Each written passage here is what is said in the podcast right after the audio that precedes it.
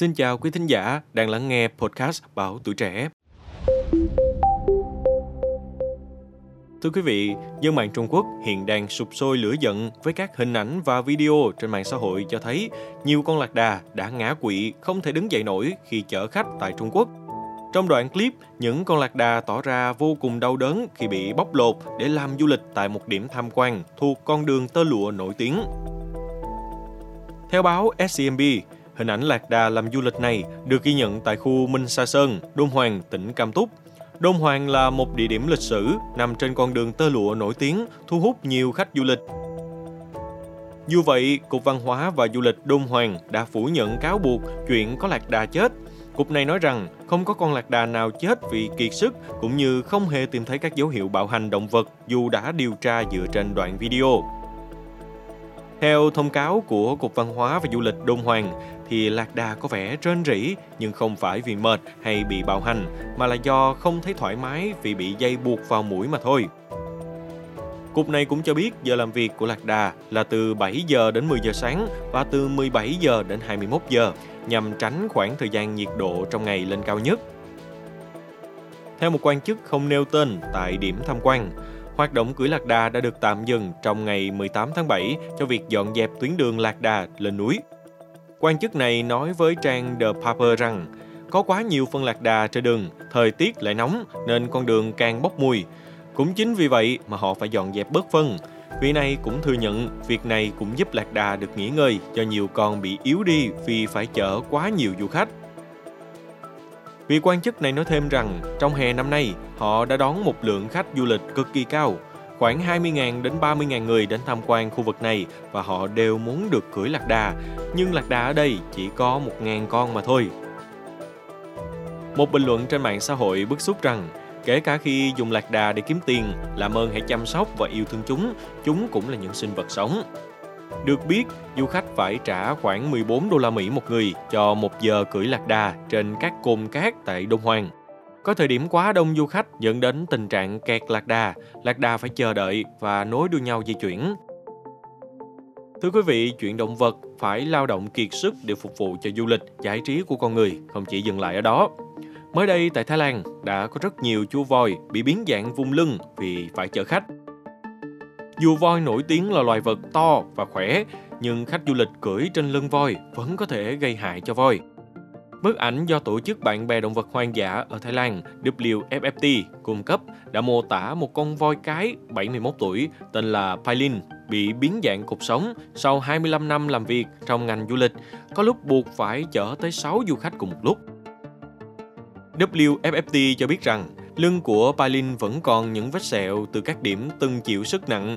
Áp lực liên tục này lên cơ thể voi có thể làm thoái hóa các mô và xương trên lưng, gây ra tổn thương cơ thể không thể phục hồi cho cột sống của voi. Cưỡi voi là một hoạt động du lịch phổ biến ở các quốc gia trên khắp Đông Nam Á, nhưng các nhà hoạt động nói rằng đây là một hình thức ngược đãi động vật vì cơ thể của chúng sinh ra không phải để cho con người cưỡi. Các nhà hoạt động nói rằng những con vật này cũng thường bị lạm dụng và khai thác trong các ngành khác như là leo núi và khai thác gỗ. Nhiều con chết vì kiệt sức và suy dinh dưỡng khi chúng phải làm việc đến chết theo đúng nghĩa đen. Ông Edwin Webb, giám đốc kiêm người sáng lập WFFT cho biết rằng Pailin đến khu bảo tồn vào năm 2006. Sau khi làm việc trong ngành du lịch Thái Lan, nó đã bị chủ cũ bỏ rơi vì quá chậm chạp, luôn đau đớn và không thể làm việc tốt được nữa. Bên cạnh đó, ông Tom Taylor, giám đốc dự án của WFFT cho biết thêm rằng lưng voi không phải là để mang trọng lượng nặng.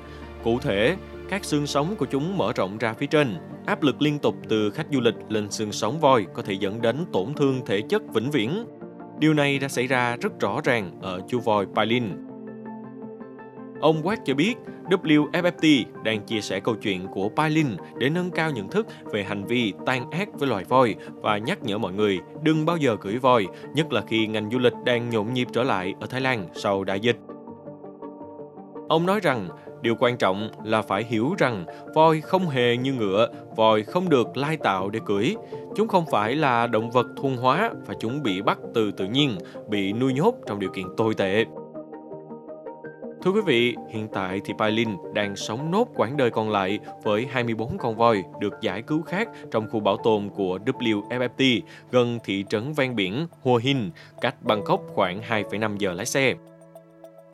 Bây giờ Pailin đã già hơn và đã tăng cân nhiều. Ông Quách kể lại rằng nó đã béo hơn so với khi mới đến với khu bảo tồn, nhưng ta hoàn toàn có thể nhìn thấy rất rõ hình dạng cột sống của nó. Đó là một dị tật thể chất mà nó sẽ phải sống chung có lẽ là cả đời, nhưng hiện tại thì nó đang làm rất tốt. Theo ông West, Pailin là một quý bà hướng nội, thích có không gian riêng. Nó không thực sự thích ở cạnh những con voi khác, nhưng lại thích được mọi người chú ý.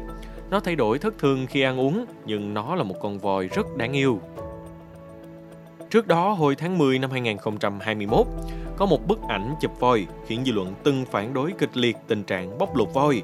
Bức ảnh đó do phóng viên ảnh người Australia tên là Adam Oswell chụp, giành được giải thưởng nhiếp ảnh gia động vật hoang dã của năm WPY cho một phóng sự ảnh. Bức ảnh được chụp tại Khao Kheo và có tựa đề là Con voi trong phòng. Cụ thể, bức ảnh cho thấy một con voi có phần đầu và thân bị chìm trong một bể nước nhỏ, trong khi người huấn luyện thì đang bơi phía trên. Xung quanh là khán giả đang xem màn trình diễn. Người dẫn chương trình WPY Chris Beckham gọi hình ảnh này là hoàn toàn không thể chấp nhận được.